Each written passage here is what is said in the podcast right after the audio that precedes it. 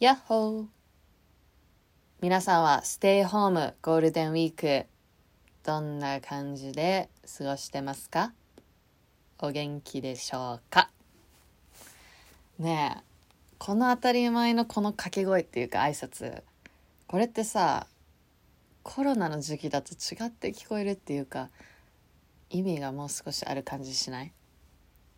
リアルにお元気ですか？みたいなね。Anyway 私は今週も元気でしたよ。まあこれちょっとポッドキャスト録音できてなかったからこれ実はね収録2回目なのよ。2回目の挑戦。まあでもちょうどいいかもしれない。さっきお腹がグーグーグーグーなってたから。でなんか意識もちょっと ううっつって。お腹すきすぎてさ遠のいてたから。ね今ねあのハンモックのハンモックに揺られながらやってますんでちょっとリラックスした感じかもしれませんけれども今週も楽しくやっていこうかなと思いますそう、これ、このさ、ハンモックね。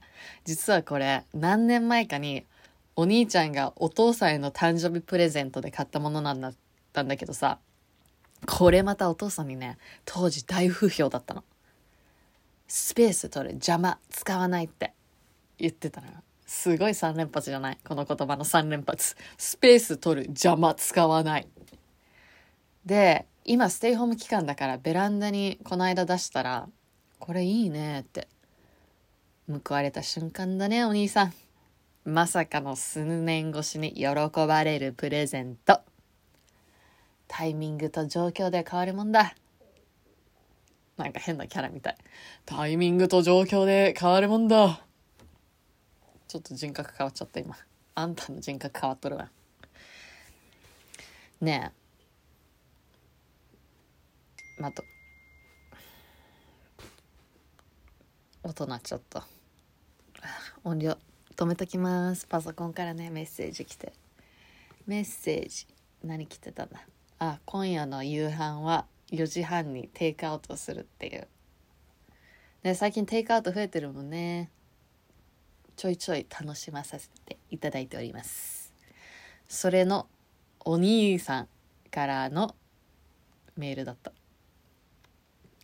了解了解そう昨日ちょっとねあの焼肉食べたら今日胃もたれしちゃってね。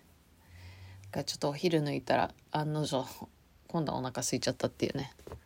Oh anyway anyway anyway ねえねえ。やっぱり自粛中だからそろそろネタとか尽きるかなってよぎることもあるんだけどさ多分尽きないと思うんだよね。思考さえ止めなければ。当たり前だけど。ここ最近考えてることはコロナ期間中の SNS をどうするか。SNS Social Networking System 確かそうだったはず。うんいやまあこのバージンガールポッドキャスト関連はイラストとかだから引き続き SNS には投稿していこうかなというかもう少し増やそうかなと思ってるぐらいで。個人の名前出してやってるのは今のところストップしてんのよ。今まではインスタグラムに得意の口パクをストーリー機能の方に載せたりあの24時間で動画や写真が消えるやつねインスタのあとは食べ物関連だったりファッションだったりお仕事の告知とかだったり、ああと、よくね、ジムでトレーニングしてる姿載せてたんだよね。でも、いい機会だなとは思ってる。改めて SNS に何を投稿するかっていうのは、ね、うん。最初の方はなんか生活の一部になったからうずうずしてたし、そんなに深く考えなくてもいいんじゃんって思ってたりしてた。けど、うん、今は慣れたというかひとまずちゃんと考えて載せるっていうのは当たり前のことなんだけどねちょっとやっぱ薄れてたからいい機会だなと思って思ってやってます。うん。まあねそんなに最初は深く考えなくてもいいじゃんって思ってたりしてたし気軽にできるのも試せたりするのもいいことなんだけどこうやって一度止まって改めて考えてみるのもありありだなって思う。やっぱり不特定多数の人見てるしコロナの影響は今みんなにあるけど影響のインパクトってそれぞれ違うと思うから投稿するものによっては見る側の受け止め方が全然変わってくると思うし同じ今まで投稿してきたものでもね特に今は。だからできるだけ自分なりには配慮したいと思ってるけどすごい難しいラインだなと思って。まだまだ考え中。でも一個いいなと思ったのがさ私結構あのストーリーさっき言ってたストーリーねあの24時間で消えるやつインスタの。に載せてで誰が見たかって分かるのよ。足跡って言ってね。足跡みたいなやつがあるんだけどさこの人が見ましたよとか何人が見てますとかあってその中に絶対気になる人とかの人とかチェックしてたのよ。あ見てんなっつって。でその笑顔を満たしてたんだけど私の中のね。それが全くなくなったからある意味それが一番のね収穫かなと思って。いや一度止まってみるのもありかなと思いますねうん。そうね。バージンガール関連の SNS はイラストとかここで話したことや新しくポッドキャストの放送で言ってた名言っぽいことを投稿しようかなと思ってます。なんでギャル口調？以前のポッドキャストで言ってた一番の現実逃避じゃん？異性と話すことって。とか人間が行動に移す時って意味があるんじゃない？とか。ああとさサーカス団員とのひと夏の恋愛ってホスト通いに似てる。的なこと言ってたからそういうのを文字に書き起こそうと思う。っていうかホストクラブに一回も行ったことないから分かんないけど。どんな比較やねあとは引き続き過去にバージンガールが出会ってきたメンズたちダメンズたちのイラストを投稿しようかと思います。ツイッターもやっててツイッターではこのポッドキャスト同様勝手にツイッター上にあるお悩みを探して勝手に答えてます。最近はね。この間初めて知ったんだけどツイッター上マナーとしてフォローしてなかったりフォローされたなかったりしてて初めてコメントする時とかは FF が失礼しますってまず言うんだって。それどういう意味かっていうと FF っていうのはフォローフォロワーっていう意味なんだけど一言それを言ってからコメントするんだって。これ日本だけなのかな？アメリカとかではさ勝手に答えてるイメージだけど。またバージンガールは一つ学びました。ちなみに私の現在のフォロワー数はなんと2人。拍手じゃないわよ。フォローお願いします。でもさ、フォローしにくいよね。逆に。バージンガール、東京バージンガールとかね。ちょっと嫌だもんね。だって私あの、ちょっと気になる人のさ、どういう人フォローしてんだろうとかチェックしちゃうもんねその時にさ東京バージンガールってあったらちょっと引くっていうかさまあでもお願いしますフォローお願いしますねえねえ。今日はねタイトルに「バージン」っていう言葉が入ったおすすめの海外ドラマをみんなに見てもらいたい。バージンポッドキャストですからね。それがネットフリックスで配信されてる「ジェン・ザ・バージン」これはネットフリックスのオリジナルドラマじゃなくて、以前アメリカの地上波で多分放送されてたんだけど、ちゃんと全5シーズン全て見れるようになってるから。主人公は結婚するまでバージンを守る宣言してるジェン。でも、いろんなことが産婦人科で起きて、人工授精で妊娠してしまうところからお話がスタートするの。crazy。最初さ、タイトル聞いただけの時は、え？ついに私の人生がドラマになったとか思ってたんだけど、内容はね、全然違って。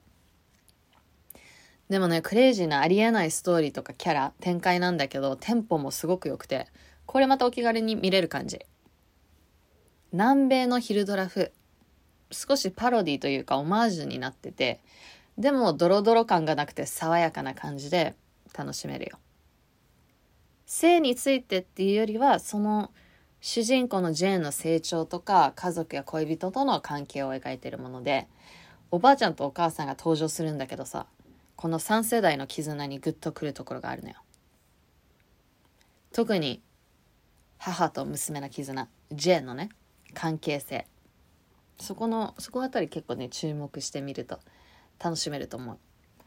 ジェーンのお母さんはねあんまり責任感がない方なんだけどそれのせいでジェーンが母親よりしっかり者っていう設定でだから立場が結構逆転してるんだけどその中でもやっぱり母親らしいとこもあったりそういう母親だけどそれなりに精一杯姿精一杯頑張ってる姿があったりね。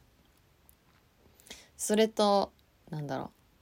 大人になるにつれ変わる母と娘の関係性とかそして、まあ、変わらないもの？普遍的なものっていうの？が描かれてたり。なんだろう。うんある時までお母さんはお母さんでもちろんずっとお母さんなんだけど自分が成長するにつれあお母さんも人間なんだとかお母さんって無敵の生き物じゃないんだって気づいたりね。そういうことを思い出したりする見てて。でも何歳になっても頼れる母親どんな時にもいてくれる母親っていう存在は大きいなと思ってね。あのー、よくドラマのシーンで出てくるのがジェーンがなんか壁にぶち当たった時とかまあ喧嘩してお互い話し合う時とか家の前にあるパテオ家のパテオでベンチがあるんだけどそそこで母と娘が喋ってたりとかあとはまあ3世代横で並んで話すっていう結構シーンがあったりするんだけどそこ素敵だなと思ってね。そう。母と娘の関係性をうまく描いてる作品表現できてる作品って私が見てきたドラマでは少ないからジェン・ザ・バージンではそこも見てる人が重ねられたり照らし合わせたりできると思うな。もちろん文化の違いとかいろいろあるけど共感できるポイントもあるしそこの文化の違いもね楽しんで見れるかも。そのラテン系の家族だったり。ちなみにジェーンがバージンでいるいた理由はおばあちゃんの教育でっていうとこがメインかな。ジェーンのママはシングルマザーだったしなんかそのなんだその逆にそのそのそういうお母さんに反反抗してたから結構自由奔放なんだけどまあそのジェーンのママはシングルマザーでおばあちゃんがジェーンの世話をすることが多くておばあちゃんはクリスチャンでそういうなんだろう厳格なね方で昔ながらの価値観が残ってる人だから。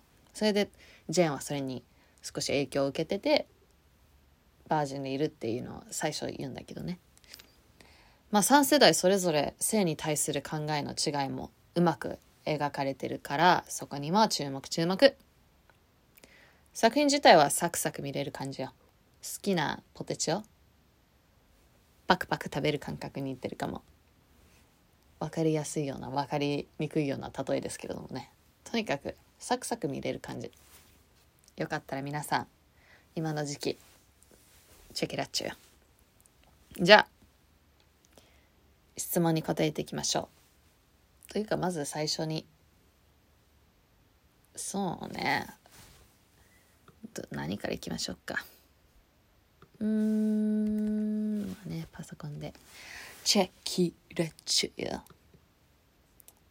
ね一回さっきさ撮ったって言ったじゃない？この収録したから一回全部もう本当にもう誠心誠意込めて答えさせていただいたんだけれどもハンモックの上でね。またね、まあ、結構頭から消えてるというかあんまり残ってないから新鮮な感じで今からまた質問に答えられるのかちょっと新鮮味がなくなるのかわからないけどそこは一緒に楽しんでみて。よっしゃ。よっしゃよっしゃよっしゃ。では最初に。そうねさっき言ってたツイッター？ツイッターでさ検索のところに「悩み」って入れてそこで出てきたやつに勝手に悩み答えてるんだけどさ。でさっき言ってた FF 外失礼しますって最初に言ってね。うんこれがねこのツイートに私反応したのよ。友達が彼氏が AV 見てる。私に不満があるの。何なの？と悩み相談していたところその場にいた男の子が「いや AV とセックスは別物なんだよ。サッカー部だってウィーレレやるし野球部だってパワプロやるし法学部生だって逆転裁判やるじゃん。それと一緒。っ言っててなんか笑った。私はそれに対してね FF 外から失礼します。そこまで割り切って言われるとわらわらって書いたんだけど何の返信もなかった。何の反応もなかった。そうだから AV と AV は別物って言いたいことなんでしょ。その野球部でもゲームゲームとゲームの野球と本物の野球はちゃうっていう。まあそれある意味分かってる分かってるのはいい方じゃないと思うのね。どういうことかっていうとさアダルトビデオで起きてることを現実に求める男性って多分いると思うのね。だってやっぱりセックスのイメージってそういうところからじゃない？よく来るのは。だからそういうのはきあの読んだことある記事で。あそれこそ最初に読んだ本か。本でねなんか書いてあった。そういう私たちがなんだろうイメージイメージでセックスってそれこそさそんなねあの演出が入ってないセックスのビデオを見せられたりとかさ学校ではあまりされないじゃない。されないってかされないじゃない。ってことは結構ポルノとかさアダルトビデオからそういうとか映画だったりとかさそれこそ音楽入ってたりさ綺麗に見えたりとかさなんかとてつもない動きとかさいろんな設定とかいやなんか私がめっちゃ詳しいみたいな感じになってるけどさ 気持ち悪い。あの気持ち悪いってことはないですけど自分がね気持ち悪いってことで。あのまあ気持ち悪くはないですけどね。性に興味を持つっていうことは。そうね。だからその違いが分かるだけでもいいんじゃないと思って。まあでもそこまで割り切られると面白いし。でもねちょっと待ってイマジネーション使って答えるけどさ自分の彼氏が AV 見てたら嫌だなと思っちゃう。なんか不満があるのとは思わないけど私に対するマナーじゃない。私に対するマナーじゃない。これこれこそさっき言ってたインスタグラムのさ名言に入れようかな。うん。アダルトビデオ名言になってないか。うん。がそういうことをねツイッターでツイッターで答えてるんでよかったらねそのそのくだりを見てくださいよ。ツイッターはバージン東京バージンガルで出てくでもあのツイッターのあの入れたかったツイッター .com スラッシュバージン英語ねこれ。アンダースコア東京って入れたら出てくると思う。他の変なものも出てくるけどね。OK じゃあ質問に答えていきましょう。20代前半で童貞って結構普通だと思いませんか？僕の周りでは高校でも大学でも恋愛している人の方が少ないくらいでした。ね普通なんじゃない？もしかしたら今私もそれ聞いたりするもん。普通ね聞いたりするもんっていうのはあんまりな 情報源があんまりあの曖昧だから何とも言えないけど。今ね緑茶飲んだ。緑茶最高に美味しいよね。日本のペットボトルのお茶って美味しい。クオリティ高くない？そうそうそう。まあ anyway そうやっぱ装飾系とか。ねなんかあんま若い人はなんかちょっと面倒くさいみたいなことがあるからあのセックスめんどくさいとかね。セックスがめんどくさいとかその後についてくるものがめんどくさいとかそう気持ちとかさっていうのもあるらしいし。であとなんか添い寝するだけの中とかね。そういうのもあるみたいだしハグするだけとかさ手つなぐだけとか。でも付き合ってないみたいな。本当に添い寝するだけっていうのもあるみたいよ。ちょっと調べてみるか。あったのよ。添い寝。添い寝だけする中みたいな。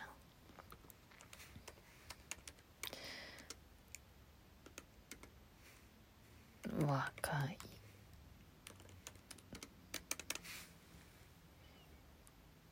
ああいや添い寝フレンドって言うんだってよ。添い寝フレンド。なんかある記事。東洋経済オンラインで探し出てきたのが現代の友達以上恋人未満関係の真相。添い寝関係に走る恋愛難の若者たち。だってよ。だからやっぱ添い寝添い寝関係というかなんていうんだ？添い寝フレンド。あセックスフレンドセフレみたいな添い寝フレンドってことでしょ。あソフレって言うんだってやっぱり。肉体関係を持たず添い寝だけをする異性の友人を指す。っていうことだって。うんあ好きではないが人肌が恋しいとかそういうことなんだってよ。だから結構ねその質問に戻るけどこれは20代の方が質問してるからね。で周りの人がそうなんだから一番もうちょっとなんだろう情報源としてはそっちの方が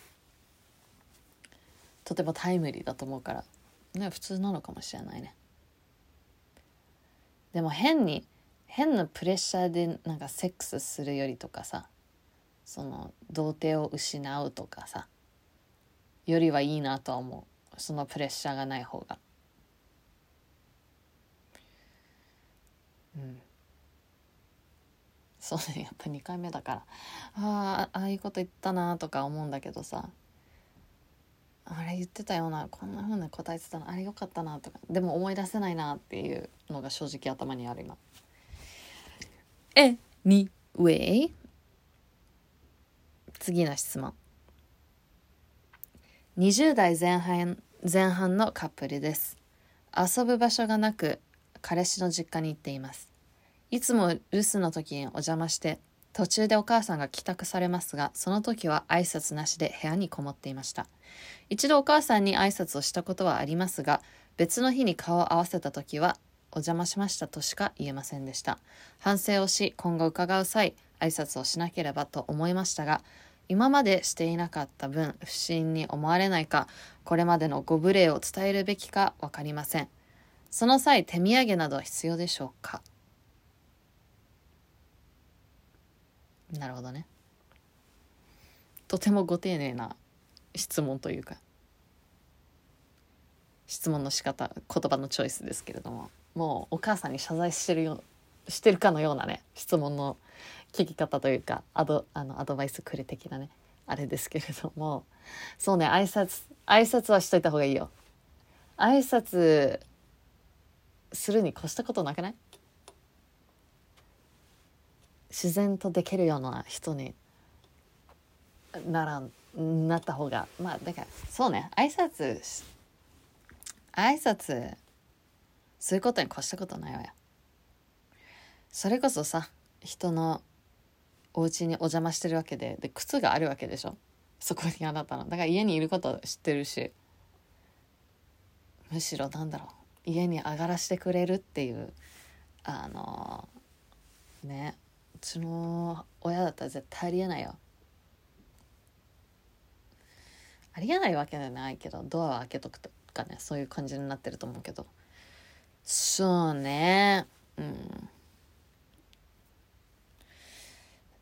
だからあとはお母さんと仲良くなるきっかけにもなるしその手土産は持って持ってけばね。そのうん。だから手土産持ってってちゃんと挨拶してちょっと気づいたんですけどまあそこまで言わなく、まあ、改めてね謝ること謝んなくてもいいと思うけど、まあ、手土産持ってってで手土産きっかけにお話とかもできるしさ。やっぱりコミュニケーション取っといた方がいいよお母さんとも。だから挨拶と挨拶することとお母さんと仲良くすることに越したことないよその彼氏のお母さんとほんまによ。ほんまによ。うん。だからそこは、うん、してた方がいいと思います。遊ぶ場所がなくって。公園、公園でも行きなさい。今は、今は控える時期ですけれども、まあこの質問もね、あの、コロナ前の質問だと思いますが、今日は20代の質問が多いですね。20代から。20代前半ですが、恥ずかしながらこの年で誰ともお付き合いをしたことがありません。友達も少なく趣味もありません。ですが親に孫の顔を見せたい、安心させたいと思っています。合コンや婚活パーティー等に参加しようとも考えていますが、なかなか踏ん切りがつきません。これからの人生のためなので頑張ろうとは思いますが、恋愛に対してネガティブに考えてしまいます。アドバイスいただきたいです。First of all, まずは、誰ともお付き合いしたことがないことを恥ずかしく思わなくていいのよ。それぞれのタイミング、それぞれの価値観、ここはございます。っていうかこの喋り方多分ハンモックに影響されてる。今ハンモックに部屋の中なんだけどさ。ハンモックに揺られながら外の緑を少し見てる。木を見てる。するとこういう喋り方になるんですね。そう。だから誰とも付き合ったことないことを恥ずかしくく思わなくていいのよ。なんで恥ずかしいの？周りがつけてるから？この年齢になったら付き合うのが当たり前だから？でもそれは誰が考えたことなのかな？誰の標準で考えてるのか？だから恥ずかしがらなくていいのよ。恥ずかしい時もある。そういう時期私もありました。私おかしいのかなって。私に非があるのか。そんなことはめっそうもございません。いやマジで何キャラこれ。嘘。まあこのキャラでねお答えしてもいいかなと思うけど。友達も少なく趣味もありません。友達は友達も少なくても少ない。友達が全くいないわけではないのでその少ない友達がいるだけいるだけっていうのもおかしいですけれどもいてるだけありがたいことですよ。友達というのは大勢というよりは何でしょうか。まあ広く浅くという言葉もございますが狭くなんだっけ。深く狭く狭く深くという関係もありますので数少ない友人がクオリティが高ければ数なんて関係ありませんよ。なので趣味もないならいろんなことに挑戦してみて。簡単なことだ。簡単な簡単に言えるけどさ。特に今ってお金をかけずに趣味を見つけることもできますからね。私はちょっとお金をかける派なんですけどプリンセス発言スネ夫発言ですけれども。うん家でできることもありますから。で少しお金かけるって趣味とかね。もしお酒飲むのが好きだったら、まあ、勝手な勝手なイメージですけれどもし好きだったらちょっとお酒をやめて趣味に投資するとかね。そうだからそこをまずだねで自分に自信を持つところから自分を愛することからそんな自分も可愛いと思えるようなそしてそこのその自分があんまり好きじゃなかったり自信につながらなかったらそれをちょっとどう変えていくかっていうのを少しずつねやると必然とそういう人がこう現れてくるのかなと思いますよ。親に孫の顔を見せたいそれもね一つのあれだと思うんだけど私個人的なねあの意見まあ全て私の意見 個人の意見ですけれどもはやっぱりそういうプレッシャーがあってもそれを理由で結婚とか子供は産まない方がいいのかなと思ったりする。うん。だよね。ありがたいことにうちの親はねやっぱりそういうことは全く言わないしだからそういうプレッシャーはないなかった。でありがたい。だから本当に結婚とは何かとかさ付き合うって何かっていうのとちょっと向き合えるというかそのプレッシャーがない分ね。うん。お父さんとお母さん曰くやっぱりその自分が孫が見たいから子供にそれを言うのはちょっとなっていう感じだなことは言ってたかな。確かに。お母さんは特にねもうあなたが幸せだったらそれでいいのよって言うね。うん泣ける。とかな。ではもう一回ね一口緑茶を入れるうん。だから無理して婚活パーティーとかマチコンとか行かなくてもいいと思うし。うん。恋愛に対してネガティブってことはちょっと自分に対してネガティブなところがあるからかもしれません。だから it always starts with you 自分から全部ここの今見えない。ここここって言って胸の方ね。心臓。自分のハート。ハートから始まることだからね。うん。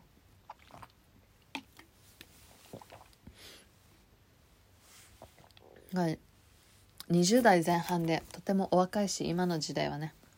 まあ今コロナの期間中でちょっといろいろ大変だしいろいろ変わってきてると思うけど20代前半っていうのはもっともっと自分と向き合ったり自分は何を好きなのか自分は何が嫌いなのかどういう時に怒るのかどういう人とお付き合いしたいのかどういうふうに自分でありたいのかとか自分はどういう人なのかっていうのをとことん突き詰めたらその見る目も養えるし本当のパートナーっていうのを探せると思う。それでもパートナー探しとか恋愛っていうのは難しいと思う。もうこれは一生どの世代もねそのなんだろう。大昔もそうだと思うよ。原始時代でもそうだと思うよ。恋愛が一番難しかったんじゃないかなと思う。何かねやっぱり人の気持ちとかの問題問題というか人の気持ちっていうところでね感情気持ちで気持ちのあれだからさ難しいんだろうね一番。でもだから20代前半だったらなおさらもうちょっと力を抜いていいと思います。英語の質問いきましょう。OKOK、What would you define as cheating? この質問はね、よくある質問よね。どこからが浮気ですかっていうところ。ああ、これはね、やっぱり人それぞれだと思うわ。うん。うーん、そうね。私だったら、なんだろう。その気持ちが動いてる時かなとかもうその人とそういうことをするとか想像した時でももうその時点でもうコミュニケーションを取ってもらいたいしそれは気持ちが動いてるからなのかなっていう考えは今はある。だって次はもう行動じゃん。そのその気持ちとその行動のもうギリギリのスレスレのライン。だから前も言ったかもしれないけど浮気するぐらいだったらもう別れてっていう派だからだからもう思った瞬間じゃないかなと思う。私はそうかなと思うんだけどね。これはねまたみんなで話したら面白いトークができるかと思いますけどね。OK 続いて。What are your biggest fears about relationships? うん。お付き合いすることで一番怖いのは何ですか？ということなんだけどそうね。ちょっとつながってるけどさっきお答えしたね。お答え。変わりゆく。気持ちじゃない。うん。そう。うんそこかなと思うよ。なんだろう。うん。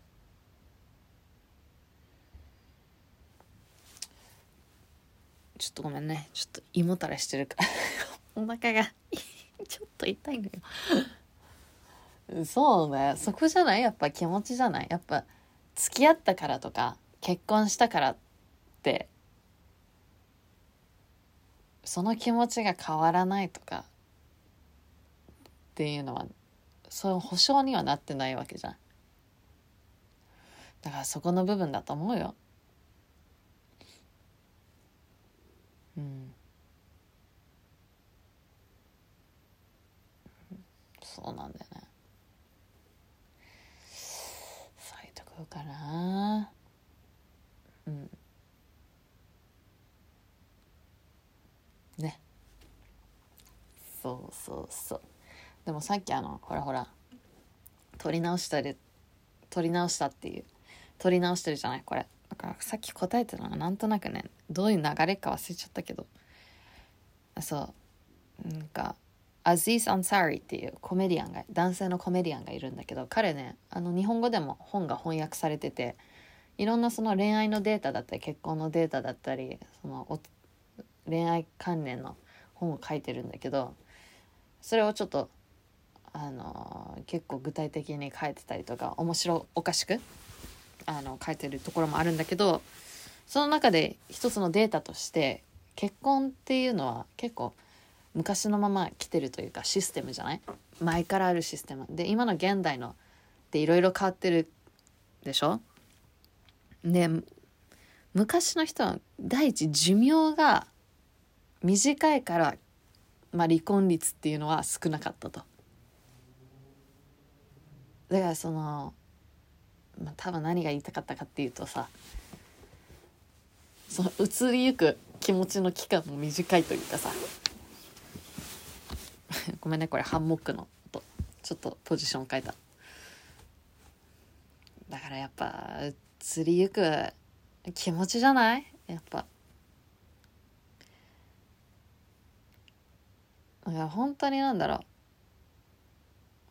本当にそのことその人のことをちゃんと見つめたりさちゃんと細かいことに気づいてたら多分そういう別れる前のサインとか気持ちの変わりのサインって出てくると思うんだけどもし自分の気持ちの方が高まってる時ってさそういうの見逃しがちだしさちょっと見たくない時ってあるじゃん。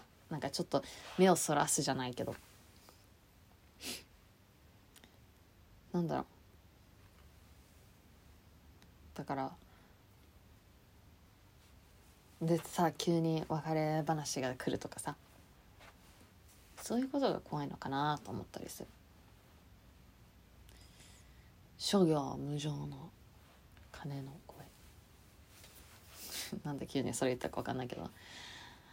そういうなんだっけ日本のさ昔のポエムだったりさ詩っていうのはさそういうのをよく歌ったさことってあるんじゃない？人の気持ちの移りゆく人の気持ちみたいな。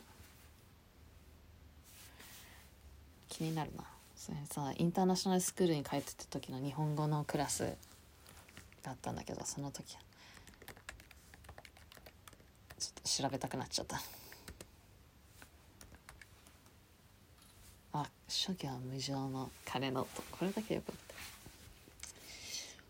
うんあやっぱりそうよ諸行無常この世の全ては絶えず変化していくものだという響きが含まれているって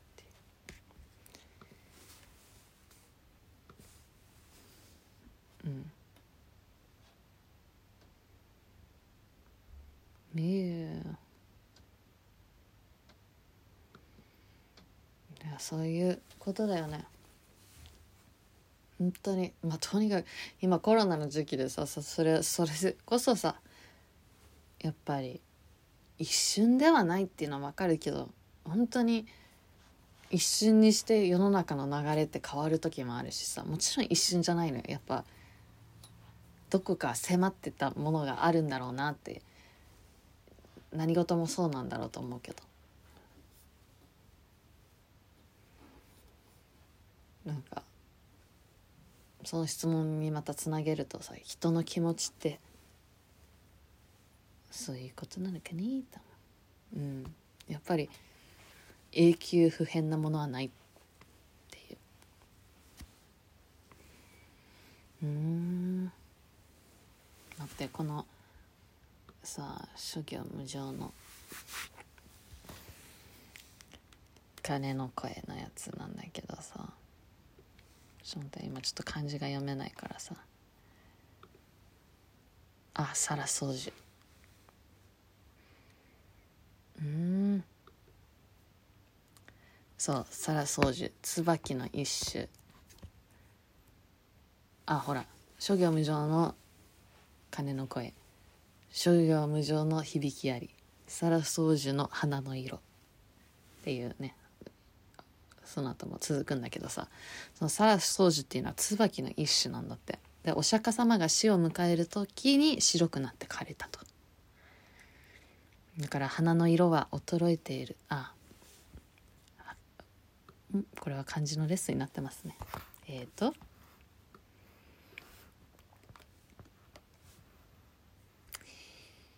あ生えているもの栄えているものが必ず落ちぶれるという意味を表してるんだって。まあだからね本当に時は流れるし変わってるというのがね。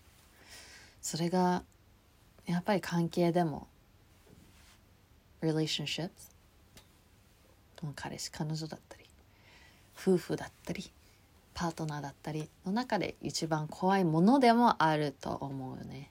怖いものでもあると思うし美しいものでもあるんじゃないかと思われます。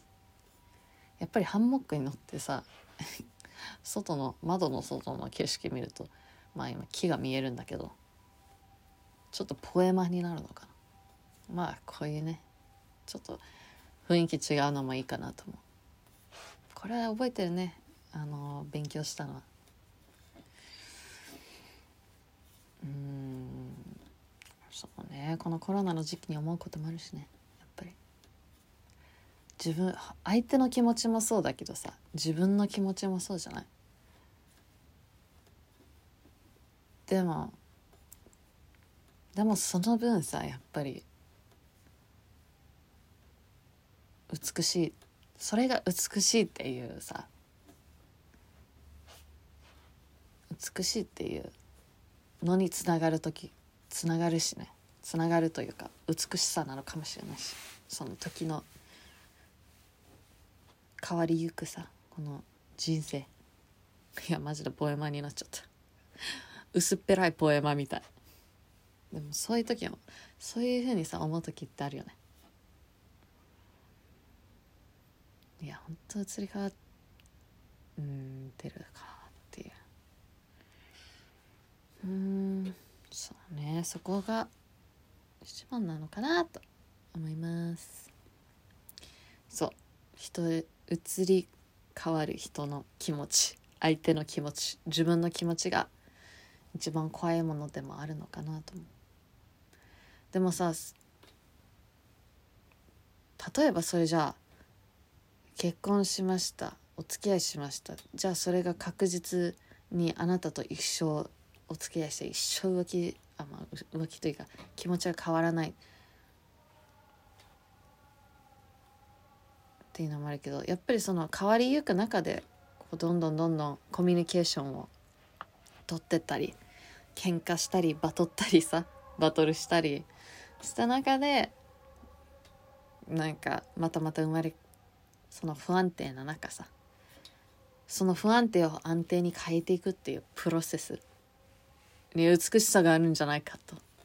こう語ってますがね私が実際にさお付き合いしたらこんな冷静には語ってらんないんだろうね。それが感情というものですし人間というものですからね。でもその中でも楽しみはあるだろうしその分の喜びもあるだろうしそこも忘れたら飽きまへんで。という感じで今回のポッドキャストはこんな感じでいかがだったでしょうか？急に終わったね。そうね。あのー学びました私。ちゃんと予備でポッドキャスト録音収録する時は撮っとくと。それ前から言われてることだしさ。それこそ学生時代に何度も何度もバックアップはしとけって言われてるけどさ。しないのよね。でもしましょう。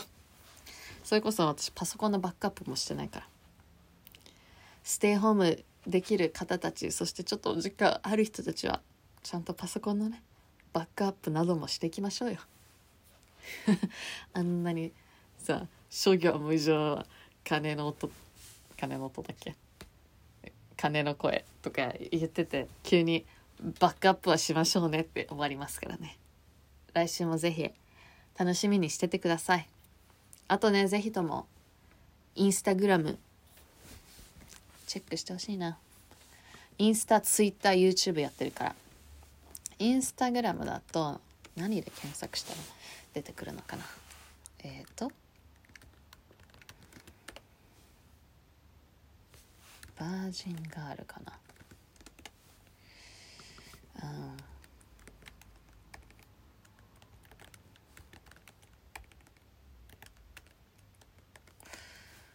ああの英語でインスタだったら英語で Virgin Girl バージンスペースガールで入れて検索するとすぐで一番最初最後に最初に出てくる。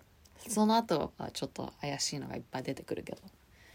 あのバージンガール東京アンダースコアバージンガールで出てきます。ツイッターもバージンガールです。YouTube もバージンガール出てくるしあとこのねポッドキャストと Spotify で聞いてたらリンクは貼ってあるのでぜひともそこから言ってみてちょんまげ振るいやいいね本当にこのハンモックということで皆様今週も Stay safe, stay healthy, and see you next week. Bye bye!